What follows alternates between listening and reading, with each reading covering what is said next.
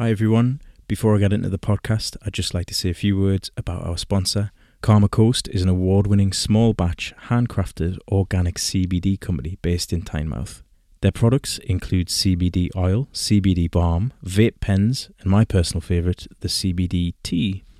If you want to buy any of their products, go to their website, which is www.karmacoastcbd.co.uk. That's karma with a K. And if you order online from them, you can use my exclusive code at the checkout for a 10% discount, and that is Matt's Karma, M A T T S K A R M A. Massive thanks to Dylan and Magda at Karma Coast for the sponsorship. Now it's time for the podcast. Hello there, and welcome to Hide and Speak with me, Matt Saxon. Today's guest is none other than Sam Fender. He needs very little introduction, but before I do that, I have a few things to mention. This will be the last episode for a month or so. I'm doing this to focus on a few things. One being the recording of more episodes for season two, just so that I have a few in the bank before starting to release them. Secondly, I'm releasing music with my new solo project, The Early Purple, but more on this at the end of the episode. On today's guest, like I said, he needs very little introduction. He is an indie singer songwriter from North Shields who's been around since his debut single Play God in 2017. Since then, he's become a two time Brit Award winner, two time NME Award winner. He's had two number one albums in the UK, tours all over the world with his bandmates Drew, Dean, Tom, Joe, and Johnny Blue Hat. And most importantly, he's now mates with train enthusiast Francis Bourgeois. This episode was actually recorded in March 2021 during the height of lockdown, so I apologise about the COVID chat, but of course, at the time it was still quite a big deal. Um, we still managed to have a really good chat about things like swans, or swerns, as we like to say. Um, who should play Sam in a movie, Evan Peters or Finn Wittrock? Arena tours, because at the time of recording this, he was planning the arena tours, but then lockdown happened and he had to cancel. Um, auto tune and process music. We go in depth about his vocal issues, psychopaths, and much more. I'll be back at the end of the episode for a chat, but for now, let's get on with episode 10 with Sam Fender.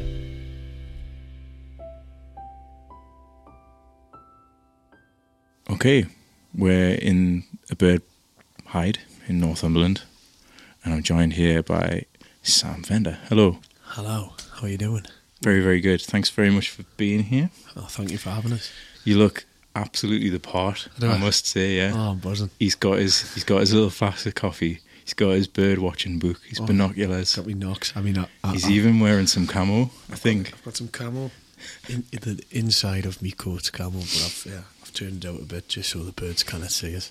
Yeah. I'm completely And, um, camouflage, and we're joined by two swans. We, we've got an extra couple of special guests. Just as soon as we opened the windows of the bird hide, um, these two massive swans just. Uh, Swans. I think they must have been like, "Hey, look, it's fucking Sam Fender." It's either that or they're coming over to Chinwa. They did have a a little bit of a nasty look in their eyes when they came over, didn't they? This one's yeah, like he's just yeah, just just cleaning himself by the looks of things. Yeah.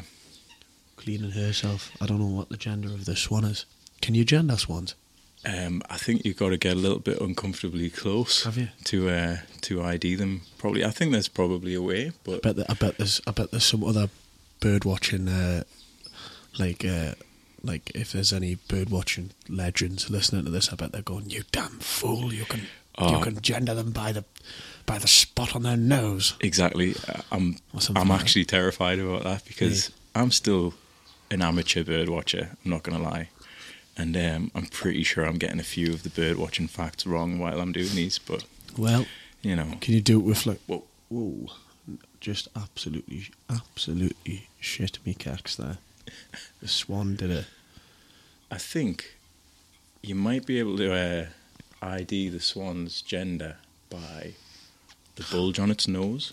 Ah, by how raj it is. Well, there's there's two right in front of us here, and one of them has a big bulge. One of them has a little bulge. So I wonder if it's a male and female. That is that is very very true. Yeah. One's basically got like a a huge nutsack on the front of its head, and the other one has tiny little one. Let's see. Page 44. Page 44 on swans. It's a mute swan. Um, Does it say anything about genders? Is that Collins' complete guide to British birds, is it? it is, yes. the uh, the Latin name is Cygnus olor. Aye. A whooper swan's uh, is Cygnus cygnus. It's part of the fun of uh, bird watching, in my opinion, is finding out what the Latin word is. Aye. Like a buzzard's Latin word is butius butius. No, Buteo buteo. I feel like we need to clear up that we're not like chauvinistic pigs just sat in like a white van on the side of uh, on the side of Whit- Whitley Road or something, going like, "What bird watching? We are, man." You know, we actually are looking at animals. Yeah, we are. We are. Do, do you want to describe what you where we are for Yeah, the, well- for the uh, listeners? So it's a it's a beautiful, beautiful grey, foggy northeastern day, um, and we are sat in the pond in in a bird hide um, in Holywell Dene. Is that right? Holywell. Yeah, Hollywell, Holywell. Dene? Is this the Dene? Holywell. Holywell. What, what's It's a little bit out of the Dene. It's not the Dene, is it? It's the it's the pond. It's the Holywell Pond. Yeah, The Dene's the bit where kids go and smoke weed. that's right. This is the bit where you come and look at birds, in uh, and it's it's uh, very very calm. The water is still. There's loads of Yeah. there's loads of birds everywhere, which I didn't. I can, I can ID two types so far. My my knowledge, uh, I can see a duck, and I can see a swan. Uh, the rest are completely unknown to me Well, and quite far away. So that's why I've got the binocs here. yeah. Got some got some binocs. We've got a book. Hopefully, we can ID some new ones, and hopefully, you'll learn a little bit about crossed. this. Yeah. hopefully we'll see a hopefully we'll see a, something pop by. But these two swans are literally. I'm talking. You know, there's one literally. A, a- it's a meter away from me. Obviously, I've thankfully got. Um, I've thankfully got the hide wall, to, to separate the two of. Because if not, I think this one would be marching us out the place. yeah. I'll um I'll put a link to a photograph of how close these swans Whoa. actually. Whoa! Kicked off there He just he just did a he just got his wings out and got very tall. Uh, and I, I didn't think swan swans could get that tall. They're big, uh, big beasts. He went like literally about six foot there. It was insane. What? We're not doing anything. They've got a keen eye on us. Like I think do. they're they're keeping they're keeping a lookout. Um, but yeah, these. Uh, I'll send a. I'll, I'll I'll link a picture to how close Sam is to these swans. It's actually quite funny. But uh, yeah, we've we've not got a huge amount of action on the pond. It's really peaceful though. It's like quite early in the morning, maybe. I think it's about eleven a.m. It's not early in the morning, really, is it? No, but it's It's early for me. it's early for me. I Yeah. Are you a early riser? oh I'm an uh, the only time I'm an early riser is if I have to be. Yeah. But um, you know I'm I'd be lying if I said I was a morning person. I'm definitely not a morning person myself. but saying that, when I have been, the few times in my life where I've been dragged out of bed early, I mean, apart from like radio stuff and tour stuff, hmm when I've done it for leisure, so like when my dad used to take us fishing when I was a kid, I love it. I do love it. I love like a 5 a.m. Nice. start, you know. I used to go fishing with my dad, like down in. Um, he used to go down like. uh, Dermot Reservoir. Uh, there is a Derwent Reservoir, I think it is. Yeah. Derwent, Derwent. I Mhm. Used to go down there and uh, fish for rainbow trout. Rainbow trout. I've never done the fishing thing. And I, I can imagine it's quite relaxing. it's amazing. I'll I'll take you fishing sometime. Okay. You will love it. That's a good amazing. idea. Nice little trade. Yeah, I caught lots of fish the first time I went. It was a beginner's luck thing. I think the only like step into the fishing world that I've done is uh, I bought an Argos fishing rod when I was about 10 Uh-huh. Went down to Blyth Harbour, got the ragworm from the uh, local fishing shop, and that was the most fun part for me as a ten year old. It's just like sticking the ragworm on the hooks. It was disgusting, but you know, a little kid, Aye. hands dirty. But loved it. Aye. I loved it. Never caught anything. Used to take a flash, a flask of uh, Was tea. it, was it a proper fishing rod or was it just like It was oh, it was Was like it a just Fisher like- Price one, yeah, basically. like, a stick with a bit of string on it? Pretty much, yeah. I'm pretty sure it's still in our possession somewhere. So what are those things lashing across the pond there? Um, Sure. I'll get me binoculars on it. Have a look. Let's have a little look. That's not a duck, is it? It's a it's a coot. It's two coots. Two coots. So what are Uh, coots? the- then? Coots are um, they're reed dwellers. All right. Them Reed Eek. dwellers. you could probably you can probably hear them through the microphones. Oh, What the hell's that? So that's a there's some coot. that was actually a curlew that just flew by. What's a curlew? Um, curlews are quite a quite a large bird. They've got a really curved beak. Is that the thing Um, that's squeaking in the background? That's it squeaking, yeah. Um, but back to the coots. Coots like hang out in the reeds with moor hens, and there's there's quite a few actually. There's oh, about four or five that I'm looking with at the right hang now. out with moorhens, what they hang out with a different bird. Well, they don't hang out. It's just moorhens hang out in the reeds. Coots hang out in the reeds. So they're roughly about the same size. Both are black. Coot's got a white like patch on its head, All right. just above its eyes. I Um, get a look on one. I'd like to think that that's where the phrase Oh, I can see one there. "bald as a coot" comes from. I don't know. Bald as a Maybe coot. it is. that makes sense. Maybe the Geordies listening could clarify that. It does look like it. Um, ah, it's got a lush white spot on it. Yeah, they're, they're really they're really common. You'll see them quite quite a lot. I've just seen that one dip under there. Yeah, going fishing. Um, and moorhens have got um, red and yellow, pretty much in the same places where the white is on the coot. Oh, I've got a lush look on this one here. hmm Looks class. He's just bobbing about. Oh, they're mad looking, mad looking things, aren't they? Yeah. I've never. Um, this is mad because, like, obviously, I've never paid attention to anything other than, like, you know, swan, duck, pigeon, seagull. Yeah. So it's Yeah. nice to it's nice to know that there's actually many a other bird. Well, I mentioned this before. When you start learning a little bit, it doesn't even have to be that much. Just identifying like some of the really common birds, it opens up this whole new kind of world around you. It's really fascinating because I mention this to people all the time that once you know a tiny little bit about birds, you can be just walking down the street and just You'll see it. it's a you, you've got your eyes open and you Yeah, just yeah. see a completely different angle Yeah. perspective of what's going on around you. So, Um, so the the coots aren't dwelling in the uh, reeds, like they're right in the middle. Is that because the No, swans are over here trying to I- chin us? I wonder if it's oh, can you hear that? Listen, What's that? that's probably loads of geese flying in. They're gonna come here. I hope so.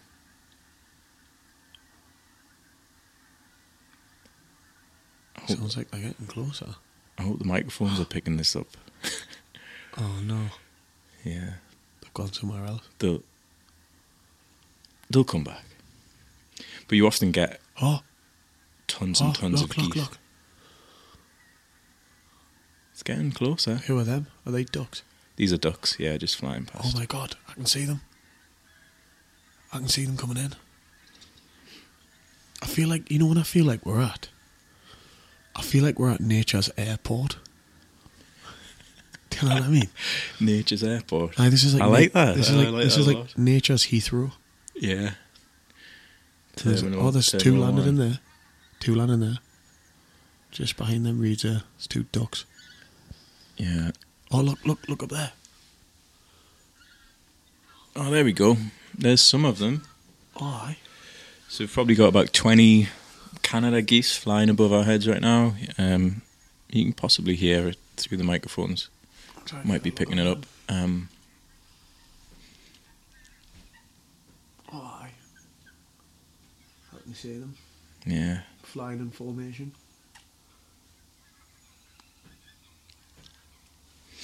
That's class. Nice. Yeah, it's always good when you see like tons of geese because it geese fly in like the hundreds, you know. But I've been at this bird hide and others in particular, but um, this one, you get tons of geese just like flying down and landing in the water. It's so amazing to see how many they, they just all fly together, and it's just I don't know. You you've got to see it. Hopefully, we'll see it now if we just kind of uh, keep an eye out. Oh, actually, Sam, Mm-hmm. can you get your binoculars on to the right hand side here? You'll see a duck with like white, brown, and black. Oh, aye. You see it? Got him. You see his head is like a deep green color. Yeah. That, my friend, is a shoveler.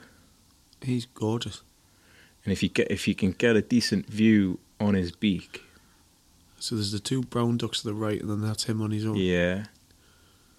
So he, uh, well, that's a female that's swimming past him right now. Uh-huh. You seen her beak? Uh huh. It's massive. It's huge. It's that's why they're called shovelers, Shovelers. right? Because they've got big shovels for He- beaks. he's following her. And maybe that's a. Uh, that's another female that he's he's got two females with him. He's a bit of a geezer, like, isn't he? Yeah, there he is. Two ladies. Two ladies off. He's quite a regal looking thing, isn't he? Yeah, I think we've got some more coming in as well. Oh no, Oh, they're I- just, just the- a bunch of mallards. On the left. So what's the difference between that guy with the green head and the mallards? And the other ones, Yeah. uh, just different species of duck, really. Um, the ones, the three on the left are mallards. Uh huh. Uh, there's this one making a racket. Ah, this one's being a dick. Um, yeah, they're just diff- different types of species of duck, really. Shovelers have got their name because of the shape of their beak. Um, Oh, the swans are finally fucking off. and the swans are away. One of them's off anyway. The one's had enough. Yeah. Yeah. Off you can. Off you fuck. So what's um, yeah, what's what's been happening with you during lockdown and stuff like that? I mean, I know you were you were able to play a couple of gigs during the whole lockdown. Uh, well, that was the very beginning. Yeah. That was in the very optimistic beginning of the lockdown. Uh, God. Yeah. Yeah, so So yeah, what you what you been up to, man? we, um, I mean, we did them socially distanced gigs, and then like there was just nothing after that. I mean, it's pretty much. I mean, there was a couple of months of nothing before that, and then there was a massive, vast nothing after that. But um, yeah. But for me, a lot of it was just I've been writing loads, you know, just trying to write loads and um, kind of. I think like most people, I was just spent the whole time kind of losing my head, going a bit mental. Yeah. But um, but I feel like I'm coming out of that now. And I think I think a lot of people are now. Of, it's been a very challenging time for everyone. I think, um, and but I feel like you know we're now finally at a place where there seems to be a sort of end, an actual Mhm. end in sight. With a vaccine and Uh, Yeah, well, I've had I've had my vaccine. yeah. I've had mine early because because of a health a health condition in which I, which I have. Yeah. Um, Have you had both of them or just the first one? Just the first one. I I was on the list for because I was on the vulnerable. I was actually tech classed as vulnerable. Funnily enough, um, and uh, I actually got a shielding letter at the very beginning of the lockdown. So that's why I think I kind of lost my mind because at the beginning of the lockdown, you know how terrified everyone was. We thought like, Yeah. you know, this is like going to wipe everyone out, and I mean, it, you know, it wiped a lot of people out, but. Um, I'm definitely not underestimating how bad it was, but um, I kind of, you know, I in my head I thought, Christ, if I get this, like with what I've got, um, like I'm gonna be done, you know. So I, I got a shielded letter saying that I couldn't really leave the house. So for like the first three months, I was like completely alone in Mhm. in my flat, and I didn't see anyone. I was just like zooming people and. And I completely lost it, like, because it's just Yeah. I'm a sociable person, as you know, but Yeah. um, but just that, that it was far too much time in my own head. So, um, and also because I just thought, you know, if I get this, it's you know I'm knackered. But um, I actually ended up getting COVID in the end. And Right. I ended up getting it towards the end of the year. I got it in November. Right. Um, how how were you? I was, you know, I was ill. It was like a flu. It was a nasty flu for me. Okay. Obviously, it's different for everybody, but I mean, I was. oh, It was definitely like the nastiest sort of flu I've had. Right. Uh, it was kind of like it. It was very much its own thing. In particular, there was a few things I've not had before. The taste that I had in my mouth was like really, really kind of weird, vile, chemically Okay. metallic. Uh, that was for a while, and I was like very dizzy. Felt like really dizzy for a lot of days. I couldn't really sleep. God. Couldn't really. like it was bizarre. It was very bizarre. But then, and it completely lost st- st- sense of taste and smell completely. Yeah. Got them back, thank God. Hey, that was like that was the day that I knew I was getting better because I ordered a chicken burger and I could actually taste it. And it was like it was a glorious moment. Um, but I, it was bizarre. But then I was fine. I was all right. You know, it, it I was bad for about a week, Yeah. and then I, I came out the other end and took ages to test uh, negative again Did it? because I needed to test negative because we were supposed to go to Ireland to record. Okay. And uh, we ended up having to keep pushing that back until I could uh, get the negative test. Yeah. And eventually I did. Got me negative test and we got off the island and recorded loads of stuff and uh, and then um, aye. so I've had my vaccine. I've had my vaccine and I've had COVID. So I'm, I feel pretty protected because I think so I have uh, antibodies from the first time I got COVID and then Uh-huh. I've just been given a load of other antibodies and all. And then I'll get my Yeah, second one good. in April, just in time for my birthday. Oh, lovely. So When's your birthday? 25th of April. 25th of April. Yeah.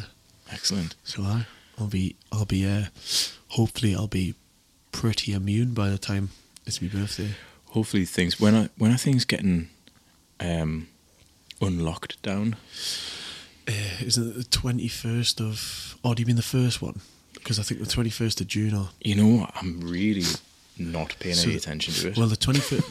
well, Bo- Boris reckons I'm choosing not to pay too much attention. It Well, stresses me out too it does. It stresses me out, and it's like, and also everything that comes out of Boris's mouth most of the time is a lie. So like, yeah. you know, I kind of tend not to uh, pay much attention to what that Exactly. big daft twat says. But uh, um, he, he reckons, you know, that they're pushing the government. are reckoning that twenty first of June, I think, or t- I might, it might Okay. be July. I might have got this wrong, but um, that'll be like Mhm. they're reckoning, like gone, like sort of like everything's back to sort of normal.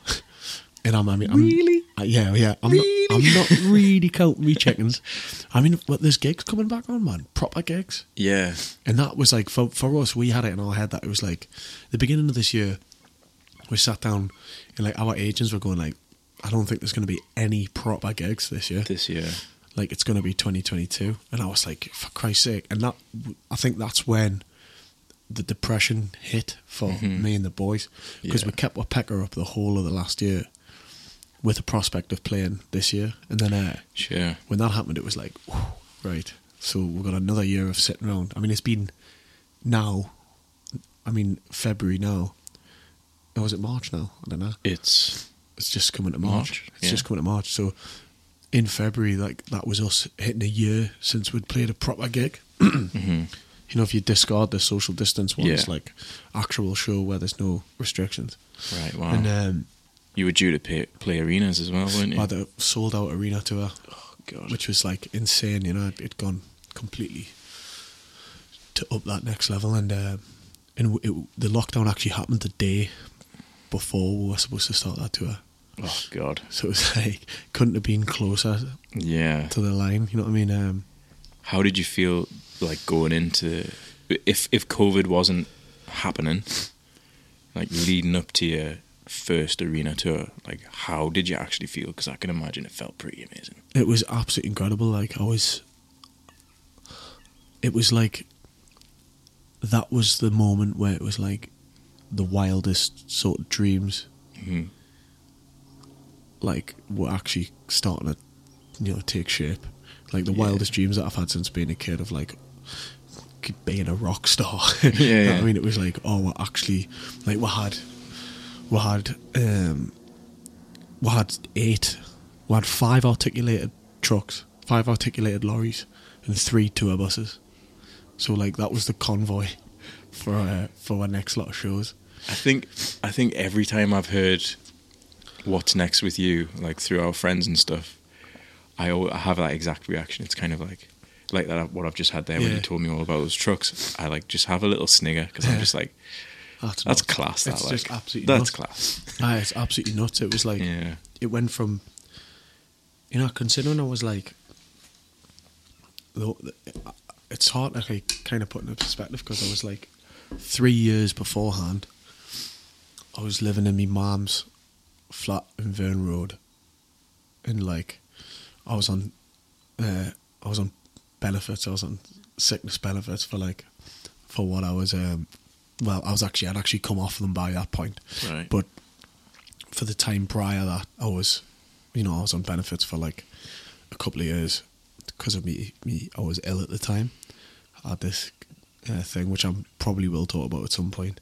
Mhm. But um, it's like going from that, like literally, like we didn't have a pot to piss in, to be like to skip forward three years, to be like in a place where not worrying about bills and like touring and doing what I love, but like you know, even if it was like, even if I was to tell myself then that like I'd sell out, you know, five hundred capacity shows. They were like once I'd hit that stage when we were Yeah. selling off like five hundred cap venues, I was like, this is it, we've done it. Yeah. And then it just went up again, and it was like, all right, we're doing a thousand cap venues across the country, and then it was like, right, we're doing the big academies, and then it was like, right, we're doing Brixton, right, we're doing, and then it was like, every tour that we did, halfway through the tour, we'd sold out the next tour that was bigger. So it was like we're in, Wow. we're like playing 400, 500 people a night, and halfway through that tour, it was like, you've sold out your first academy tour.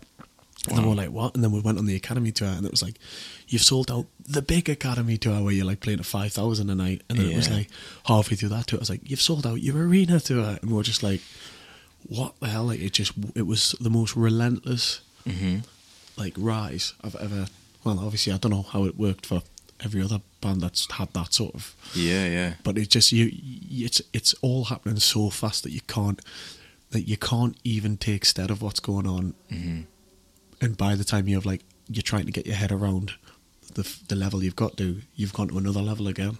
And it's just insane. It's like a it's like a, a permanent adrenaline rush. Yeah. I Which- can- it's it's literally it's almost like textbook you could have a movie written about you the way that it's happened like this whole like meteoric thing who No. who would play you in a movie by the way oh who would play us in a movie yeah, who would you want I mean, it, who who who would I want compared to who would actually play us is probably very different. I mean, like so, like who would you want? Who would anyone want? You know, you'd be like, oh well, I'd want like you know, I would like want that kid. Who's that kid who plays uh, that that kid in uh, American Horror Stories? I'd want him to play us, but oh right i think i know exactly who you mean uh, what's he called? he was in that um Ratched film as well That's who you'd want to play, but I know I'm not that cool or or sexy. uh, sam's just going through his phone right I'm now just to trying to show me a find, photo find the guy. Yeah, you'd want someone like Evan Peters playing you. oh that's not who i thought you meant No, I meant I meant that kid. You know, I'd want him playing us, but because he's kind of he's kind of i can see that but you know he's got the kind of dead dead look behind his eyes that I have. it's kind of the brows are similar yeah i see what you mean what's that's not the guy that i was thinking of You know, if you if, Um, you if you made him look a bit more blonde. American Horror Story, isn't it? Yeah, but in reality, they'd probably get like I don't know. So yeah, I see. They'd probably get Michael Cera. This, I'm sorry, but uh, this is the guy I thought you meant. Finn Wittrock. Let's have a look. He looks more like you. He's got black hair, but he looks more like you. Oh, do you reckon? Absolutely. I think he's he's a lot more. Um, When you were saying American Horror Story, I thought that's he's a, who you he's a lot more handsome. I think. well, there you go. Take it. He, I reckon actually, if you I reckon if you blonded him up, he could Yeah, definitely. play a Hollywood version of myself. Eh? Well, it's got to be Hollywood. Yeah. Oh, here come If the you- Swans are back. Oh, the Swans are back, are they? Coming back to check that we're not doing anything wrong. So yeah, it's like Yeah, man, that's you right there. More over than Evan Peters, in my opinion. I Oh, could well, be wrong. See what that's- people think. well, I'll take I'll take I'll take either to be honest because they're both very attractive men. but I, so I, I don't know. It is. It's absolutely crazy. Yeah. So yeah, I mean, we had um, this whole sort of time's been kind of. I'm just excited to get back to that. You know, because we need to do them arenas. Well, we'll still do the You'll arenas. do the arenas. We'll still do them. And when you do, it'll be amazing, and it'll be like, here we are, everybody, yeah, we need to just. Um, and it'll be a party. Because can you imagine the first gigs back? oh, it's gonna be, it's gonna be insane. Have you got any big plans for your first gigs back? Kind of just honestly, you know what it is. Like I think, just the gigs alone in the arenas are a big enough plan on their own. Yeah. You know what I mean? I, I can't really. I mean, I've got like obviously there'll be a, a heap heap load of new songs. Uh-huh. I think if that's the one thing that the that the people wouldn't have got at the time of going to see the arenas if it was last year, it would have just been everything from the first album. Mhm. But this time they're gonna get like a load of stuff from whatever I do next. You know? Yeah, because it's mad. Like, like you say, it would have been the first. You were still touring the first album when you were doing the arenas. Usually, like, I mean, It's only like third album. usually it's like third album that people start doing arenas. It's crazy. I remember, um, back in the day, it was like, I think my, one of my first arena tours that I saw. Sorry, sounded like I was going to say Yeah, yeah. one of my first arena One of my tours. first back, back on it, yeah. no, one of the first arena tours that I saw was uh, like Manic Street Preachers, and it was, it was "This Is My Truth, Tell Me Yours," which I think is like the fourth or fifth album or Yeah, something. yeah. So yeah, I always was like under the impression that like arenas were for like second or third Well, that's plus thing. albums, it's, you know. that's the I guess like- everyone's different. Well, exactly. It's it's it's just it all depends on, how, you know, just how the whole thing Yeah, is is taken. I guess. I mean, we never expected it. I I think I knew that I I couldn't gauge how mental everything was hmm until like we started getting a few comparisons like that. So it was like when someone like we'd sold out two nights in Queen Alexandra Palace. yeah, in London, which is 10,000 people a night. So it was 20,000 over the course of two nights. And uh, the record label were like, off. It Foals, Foals did that on the third record. right. And I was going like, Foals did that. And I was like, because, you know, I've always thought like Foals are just like massive, you know? Yeah, yeah, So that always like really spun us out like to think like that happened that way. Um, so I was just insane, you know, like. But I suppose we had an open lane, in a way. In what sense? Like, I'm not saying that like well, I'm not saying that we're the only indie band around, but I meant well, there was loads of a million amazing indie bands in the country. But as far as like, I mean, as far as Radio One, sort of like you know mainstream sort of radio play, Mhm. like we were kind of getting similar sort of play, you know, like we are getting similar rotations to like like all the like Lewis Capaldi's and yeah, you know, stuff like that. Yeah. We're getting loads of rotation on that, like unlike most sort of indie bands that are signed to indie labels. Obviously, we're signed to major labels, so I don't know if that was what made a difference, but but um, we got that rotation, and and no other band at the time was like that, that was brand new or was kind of ascending that quick. So I Yeah. guess we've kind of like in a way it's kind of been we've had a, we've had a kind of open lane, which has been you know there's, it's not been like there's been two of two sort of indie bands that have like ascended in that year to arenas. Do you know what I mean? We're kind of on my own. I mean, there's loads of other bands that were playing arenas, but they've been around for a bit longer than us. You know what I mean? Mhm. Um, so it's been kind of we've been lucky, I guess. It was like kind of just the right time for it. I think it was the right time for a bit of guitar music that was kind of It's- accessible and Yeah, it's needed at the minute, isn't it? I was listening to a radio show the other day, um, and it was it was dissecting modern pop music, and I'm not kind of giving it a bad rep or anything here. I think there's a place for everything, and um, this this the main kind of theme throughout this kind of documentary was that music that's on the mainstream right now is generally only about two or three, four chords yeah, and then it's just the verse, the top line. I think it was about top line writers. This show, the chords are always the same throughout the entire tune. It's just what's going on around it that changes, and it makes you think that like the, the, the chorus is different because like a new drum beats come in, and the, all it's changing really is the top line melody. Yeah, yeah. Um, and I don't know, like like obviously it's- all of it's subjective in it, innit? but I mean for me I'm always a big fan of of um uh, uh, l- not as much processing. I mean, saying that there was quite a bit of processing on my first album, but like, I think there's a there's a there's a big space in music, uh, in the world of music at the moment for for like a bit of sort of strip back more organic stuff because everything is just so so processed. Like even even so at the point where like there's like I'm almost pressured to process me songs more Mhm. because I feel like the ears of the youth are so conditioned to hearing perfection all Yeah. the time quantized beats. like quantized beats like auto-tuned vocals Mhm. that like there's all there's a fear that like if I put something out that's like live yeah, that like you know kids are gonna just think I'm I'm, I'm crap or people are gonna Yeah, like, you know like a lot of young people are gonna be like oh his his voice doesn't sound that good because it's not like perfect but then that was Uh-huh. a big fear for a while but then I was like I realised that that's a load of bollocks because I've never ever sung with autotune Mhm. like in my life and uh, I used to just redo the vocals over and over and over again until they were right. Do you know what I Mhm. mean? Um, but then this second album, I've just kind of went right, screw it. And so like mid, well, not that I'm should be pushing the second album yet because it's not nowhere near done. But like the stuff that I'm recording at the moment, I've done a lot of it is live, yeah, like live as a band as well. So not even to click. So we've just like we're relying on Drew. Ah, okay, relying on Drew to just be on it. yeah, and then the vocals I'm like I've been tending to do most of them in just like a full take.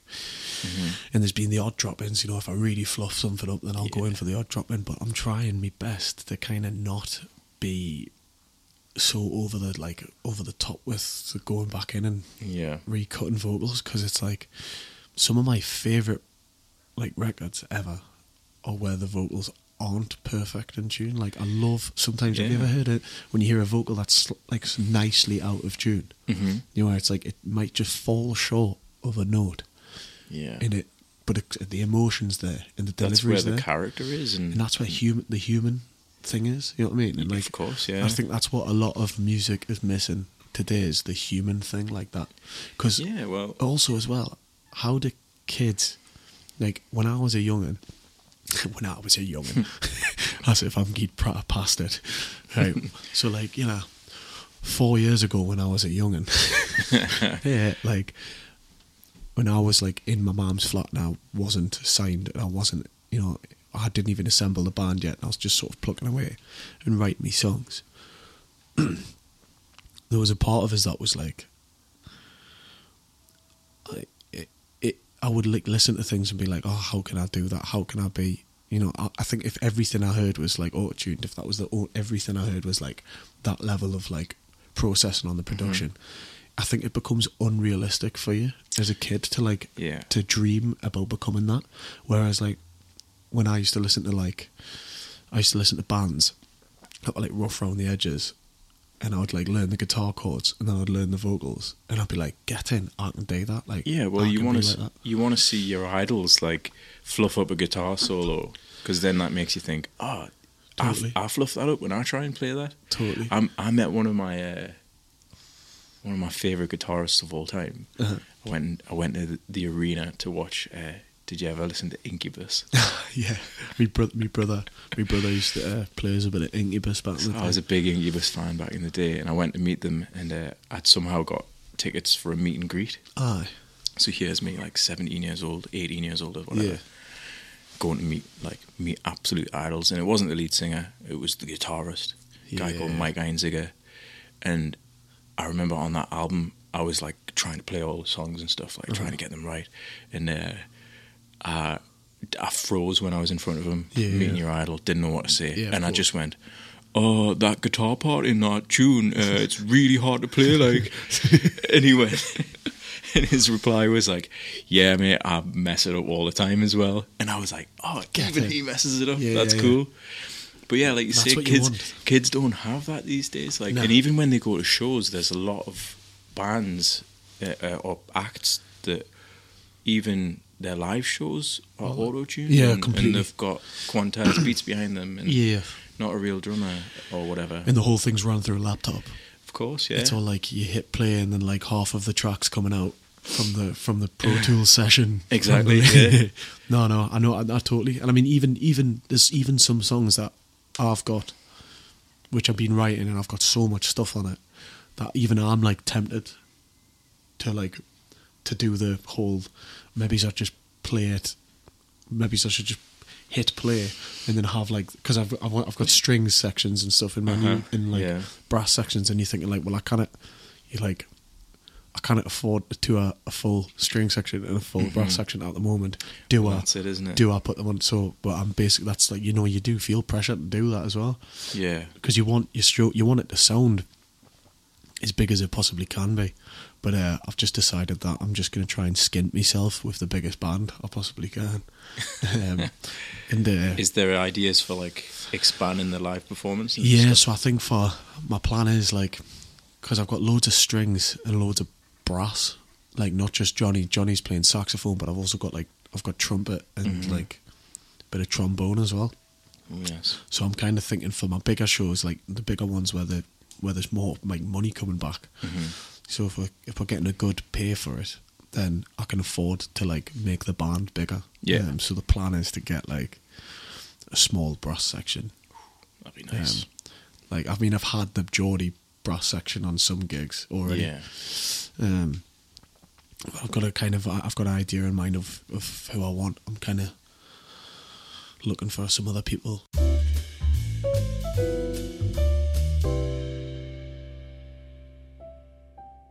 Cracking voice, so Thank you. what's your kind of warm ups? Because I know you had a little bit of trouble, didn't you? Well, I a lot of my trouble actually came from warming up too much. Really? yeah. So like, everyone just assumes that you're like you know you're partying all the time, but I actually wasn't. I was pretty much a like.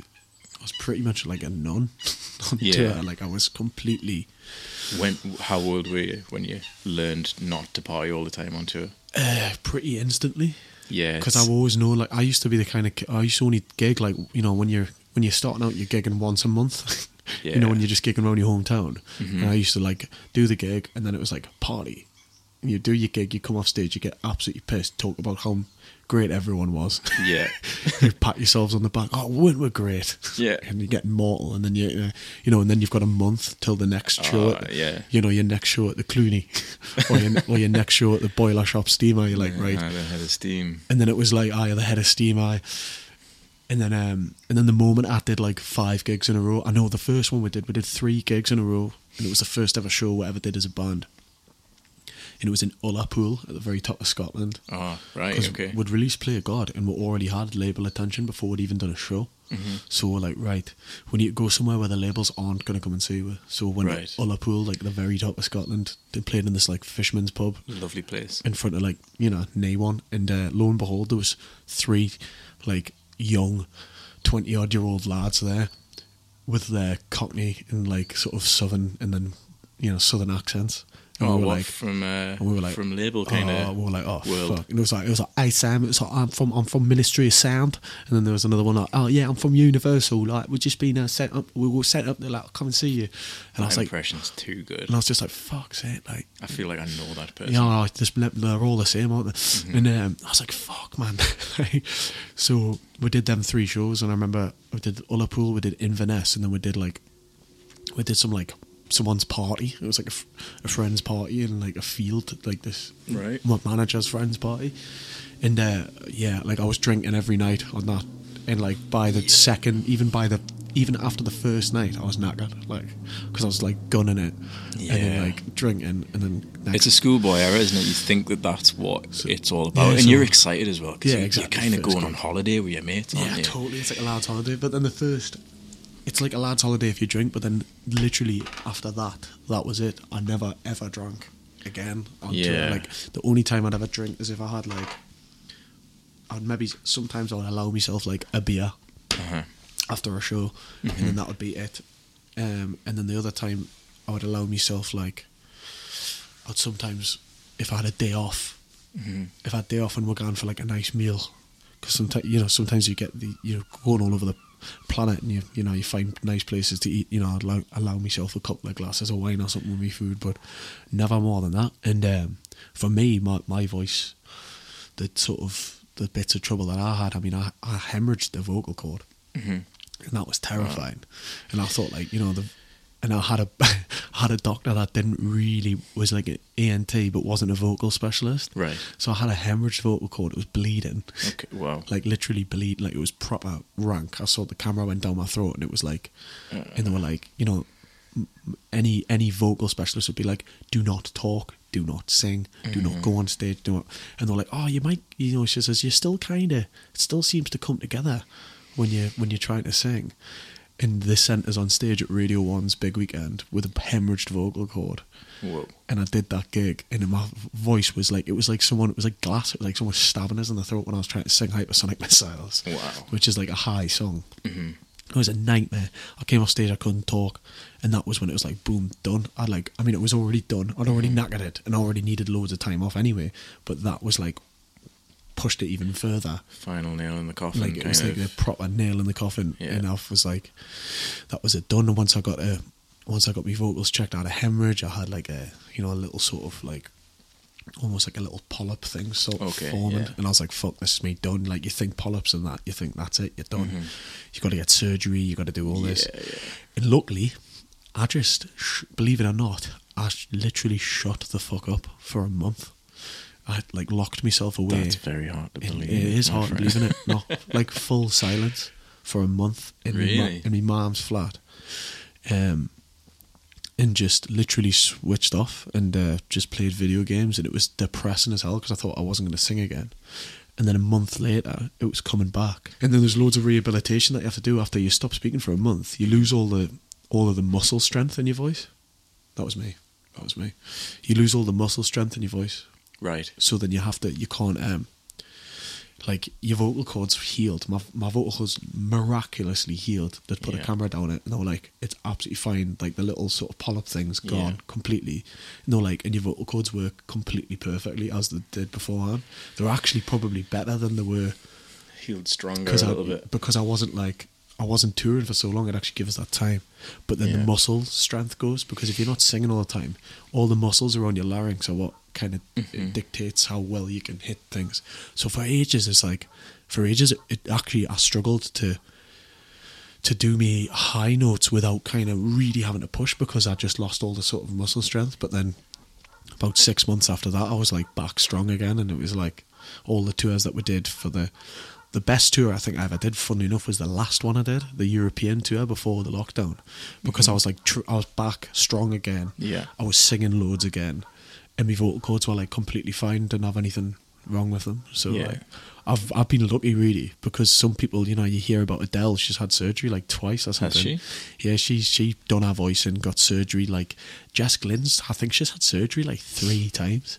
And I've just Okay. luckily never ever had to do the surgery. I luckily Yeah. I healed naturally, and now my voice is stronger than ever. You know.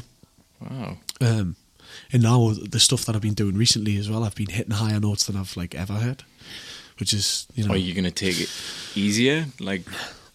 Because obviously you must have. Sorry to bring the mood down, but you might. You must have a little bit of anxiety Fear. that you Oh, yeah, go back into that. massive kind of- anxiety but when i realized what my problem was was i was warming up far too much so i used to because of my anxiety about my voice and wanting it to be good all the time i'd be warming up for like an hour Okay. every night Mhm. so i'd basically do a gig before i went on stage in in the dressing room Yeah. and then i'd go on stage and do a gig so i was Right. just singing loads like far too much because i was told by a vocal coach that told us you needed to warm up for that long it was obviously a like no offense like just the wrong teachings um, and then i've got this new vocal coach who was just incredible and she's just like how long are you warming up for and i was like an hour and she just went what the hell are you doing she was like five minutes Five minutes. yeah. She was like Wow. five minutes. She was like, You're conditioning. She was like, If you want to condition your voice when you're off, then you sing for an hour and do warm ups for an hour because Mhm. that's conditioning.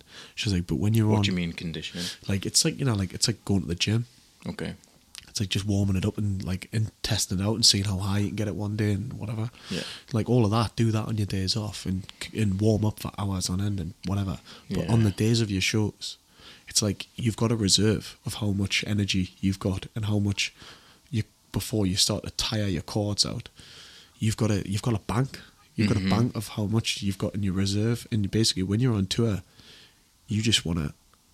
But five minutes before you go on, or ten minutes before you go on, you do your warm ups, and you just you do all your all your trills and stuff. I'm not going to do them here because I'll scare all the birds off. and once you've done your trills and all of that, you get out there and you Mhm. you gun it, and then you come off stage and you warm down, and then you just fucking shut the fuck up. Yeah. And you, I mean, I can chat and stuff, but Yeah. you know, you've just got to be, you've got to like everything's got to be saved for them shows. Because if you- if you do what I did when I was like panicking, you know, I was I'd be knackered by like the fifth gig on my tour Mhm. because I'd basically done ten gigs. Right. it's like doing twice the work. Yeah, yeah. So I, Well, it's just you know, horses for courses, isn't it? I suppose you've you've learned the hard way, unfortunately, but at least you've learned, and like you say, your your voice is probably stronger now, isn't it? well, I mean, I was playing you a little clip earlier, Yes, you were. and you heard that big note that I went for. you know, can I do that with a broken It voice? shook me. Yeah, it did. I was uh, Sam was just showing me a couple of of the newer tracks, and uh, yeah, he, he hits. Just just wait, just you wait. You'll hear this note, and you'll be like, Jesus Christ. It's a, it's a, it's a, it's a, it's a Freddie Mercury screamer. Yeah, That's what we're going for. absolutely. The new tracks are sounding absolutely amazing. Are you excited for people to hear them? And Totally, but it's a, it's a long while off yet. You know, I'm not like I'm still kind of, I'm still very much in the middle of all of it. So I'm, I'm trying Mhm. not to. I'm not. I'm not going to be like get excited yet because it's Yeah. it's still a while. You know what I mean? We've still got a fair bit of time to go before anything's coming. what's your kind But of? it is this year. Is, will, it is this year? It will be later this year. Yeah, Ooh, you've Yeah. heard it here. Back end of back end of this year. will- Nice. will be the time. Now this one Ooh. is starting to kick off. Got a nice display from one of the swearns here. Aye, swans. I think these have been the star of the podcast, haven't they? These Yeah, two they have. swans. I mean, they're We haven't um beautiful creatures. we haven't really seen too much action apart from I did want to draw attention back to the birds for a second because um earlier on we saw a great crested grebe on the pond. Mhm. I was just telling Sam about it earlier on, and we did manage to quickly get a look at it. But it's one of the most fascinating birds. Um, I haven't seen it since. I'm trying to get another look at it, but I know what that bird is up there. That's flying. what's that? It's a seagull. Ac- At first, I thought it was a kittiwake, but it's not. I think it was actually a proper seagull. Well, there's loads of different types of gulls. That was a black-headed gull, and the way that you can identify a black-headed gull is. Is got a that black head? in summer it's got a black head, and in winter it's the black of its head recedes back to like a, a little black dot. Sorry, the black dot's right behind the eye. Oh, wow. So in winter it's got a white head. If you were to, that's one right there. Oh, wow. If you were to see it through binoculars, you'll see like a little black dot behind its eye. Oh, wow. But in summer, it goes fully black headed. Low gliding over There there. you go. Yeah. So how have you how have you enjoyed your little bird watching experience so far? It's absolutely stunning. And uh, Yeah. I would love to do it again. That's what I want to hear. I'd happily, I'd happily come and do it again and, and hopefully get more action. I'd happily even do another episode with you. Yeah. I love it. Season two. Season two. See how it goes. It's lush. it's absolutely lush. I love Nice. I'm sat glad here you on me- enjoyed it, man. Sat here on my flask of tea and I'm like, this is the most human I've felt pretty much in a long time. Oh, I can I can sit in bird hides for hours. yeah, It's amazing. It's lush. It's really good. It's really meditative and calms you down, and it's just really relaxing and yeah, calms your anxieties and stuff. Like, I'm hoping that I'm, I'm gonna see some or hear some uh, some bird lyrics in your in your new album I think. from Um, this podcast. were you into? Were you into? Can I ask you a quick question? Go for it. Were you into birds when you had your band Grandfather Birds? Um, you know what? It's really annoying because no, I wasn't. And um, whenever we did interviews, we- there was this one interview in particular. It it it absolutely bombed because the interviewer was like, Your name's Grandfather Birds. So I'm going to ask you 10 quickfire questions about birds. And we got every single question oh, wrong. no. it was like, I think I can remember some of the questions now. And I'm thinking, Jesus, how did I get those questions wrong? They're so kind of like basic uh, bird questions, like talking about like crows and seagulls and blue tits and stuff like that. But yeah, um, I wasn't, no, I wasn't. Uh, I read it in a book. name of a character in a book was a grandfather bird. And uh, yeah, What what book was it? it was a Terry Pratchett book called Nation. Oh right. So yeah, it's a weird kind of fantasy Terry Pratchett. Terry Pratchett there's style kind of that, like comedy book. wacky yeah. wacky like uh, Like Discworld. He has this there's a series kid in called school who used to he was a kid I knew in school used to love Terry Pratchett. Yeah. Are you reading any books at the minute? I've um I read one about birds weirdly enough. Did you? Uh, well, it wasn't. It was um. It was actually about seagulls. It was um. I'm trying to remember what the hell it was called. It was a really short book. I read it in the day, Right. um, and that was in. I was in Italy, and then uh, and then the book I read after that was um, the Psychopath Test by Jon Ronson. I've just bought that. It's absolutely class. Is it? It's like, have you started it, No, not yet. mate? Like I, I read it in the day. Did you? The whole fucking thing I've- just yeah, I just bought that last week. It got Really absor- absorbed in the day. Like just, it's like a total page turner. Yeah. Once you've read one chapter, you cannot like. Okay, You cannot stop. Like that was that was the reaction for me anyway. I was like, Okay. Oh, uh, it's you know, you start questioning all the people you know. Are they a, is he a psychopath? Or am I a psychopath? You know, am I a sociopath? Am, is he a, Yeah. Is, is this is me mama? Is me dad a sociopath? Is me is me granddad a sociopath? is me brother? Is everyone a sociopath? You know, you do you start questioning it. It's dear. absolutely crazy. And um, Okay. basically, like, they walk among us, the psychopaths. Psychopaths. There's Okay. many of them. Oh, God, I don't even know if I want to read that. There's a very small. There's, it's a small. It's a bit daunting. It's like a, there's a small percentage of them, but they're like you know, Mm-hmm. there's lots of psychopaths out there that are like, you know, they're not criminals. Yeah. There's some people that are like, it's pretty, it's terrifying. Really? Yeah, they walk among us. There.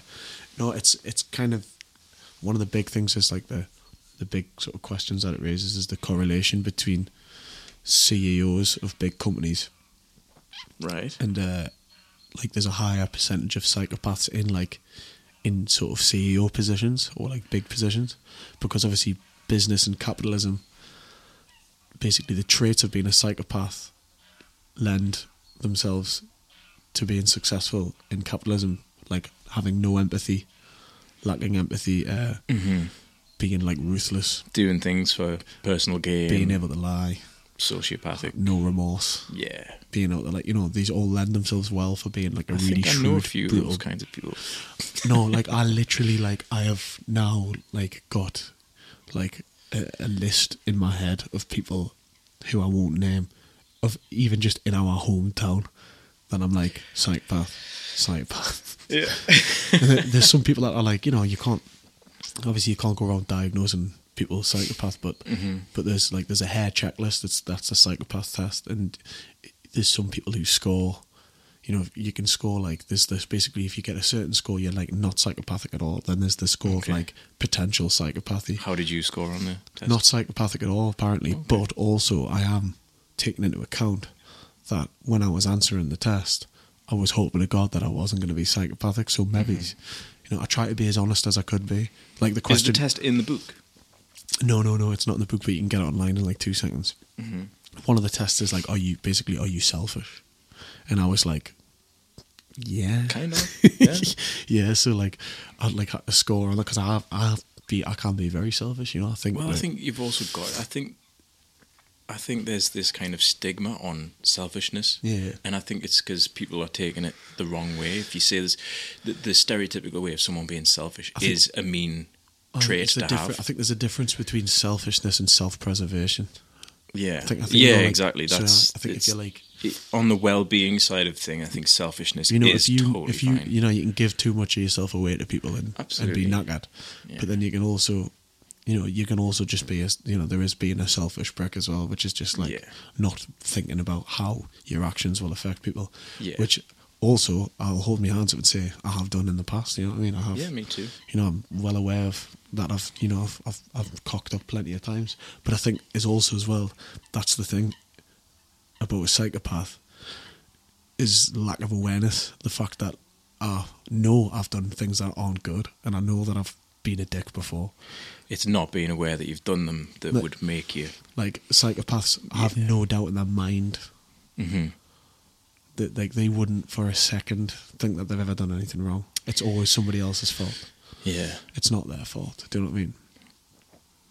You know, You've got me thinking. I'm, I'm literally hitting rewind in my head now. You, you're not right. The fact that you're hitting rewind in your head means you're not a psychopath Okay, right, good. because you're thinking, "Shit, have I? Am I? What have I been? Am I this? Am I that?" And uh, you know, some people score more than others. Some people are like a little bit have maybe have a potential psychopathy, have a little few psychopathic traits, and then there's people who are like pretty much full blown, like you know, like ripping wings off birds and fucking stabbing cats and that.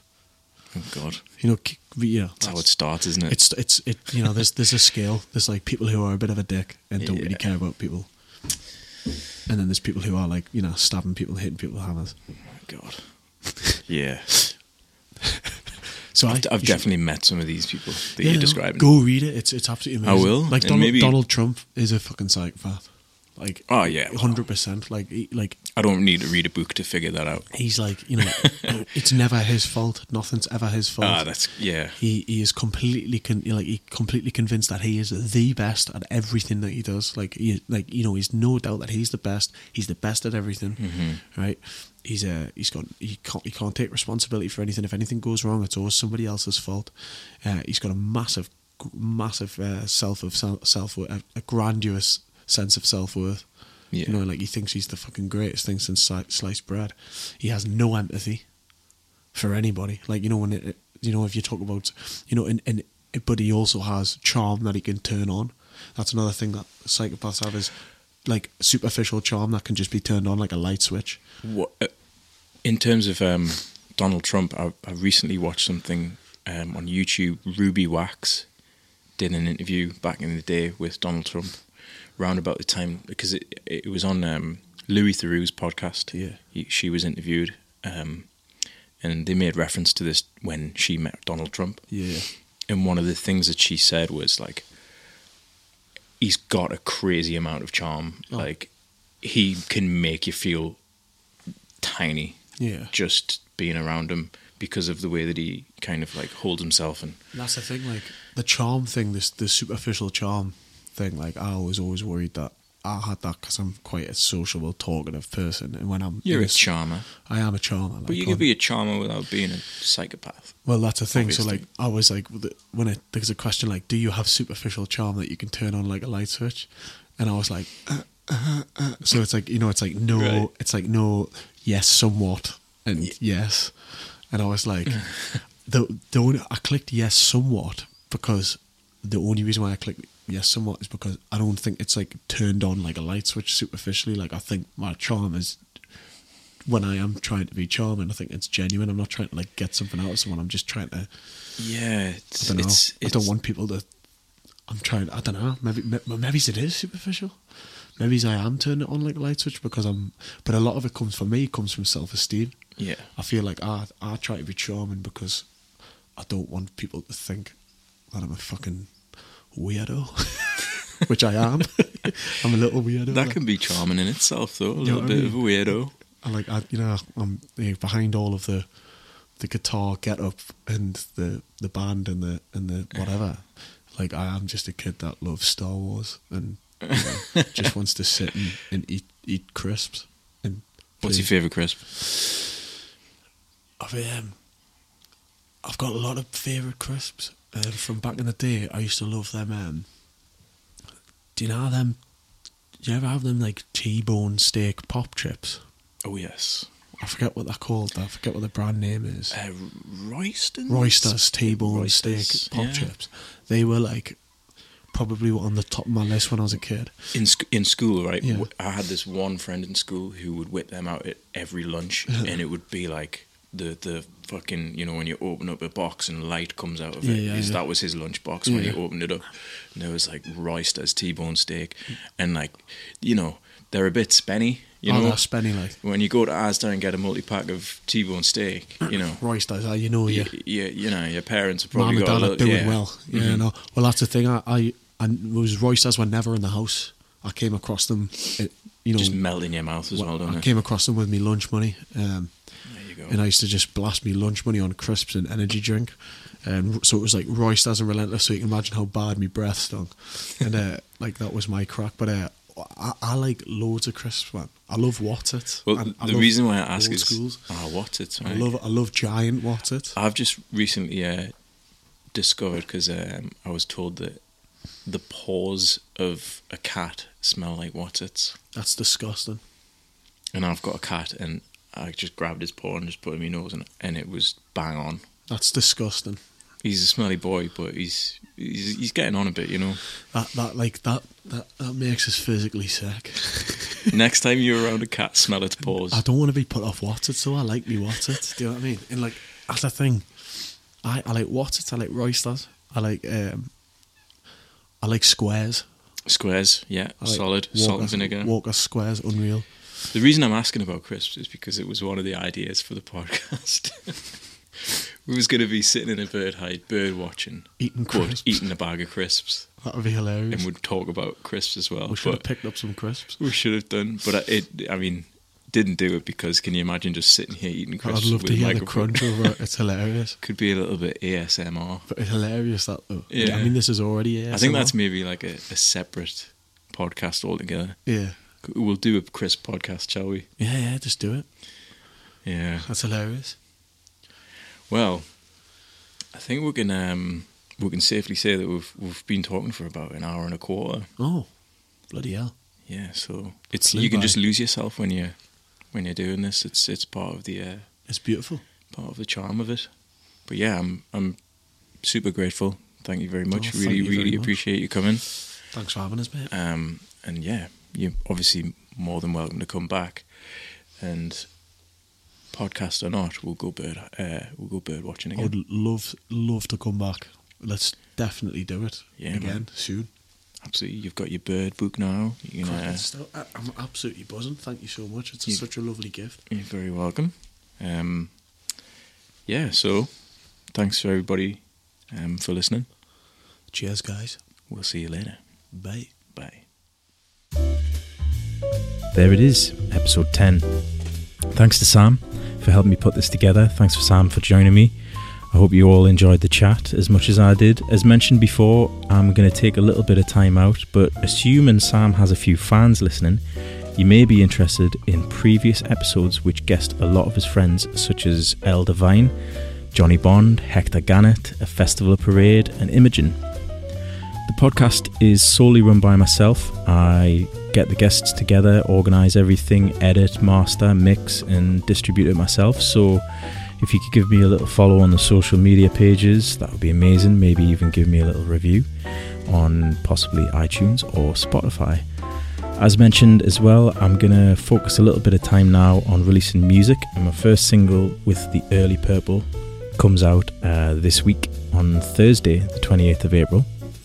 It's called Old Eagle, so go check out my socials at the Early Purple. And I may have borrowed Sam's drummer to help me record a few of these tunes, so I hope you like them. But for now, thanks to everyone for listening this season. I greatly appreciate it. See you in season two.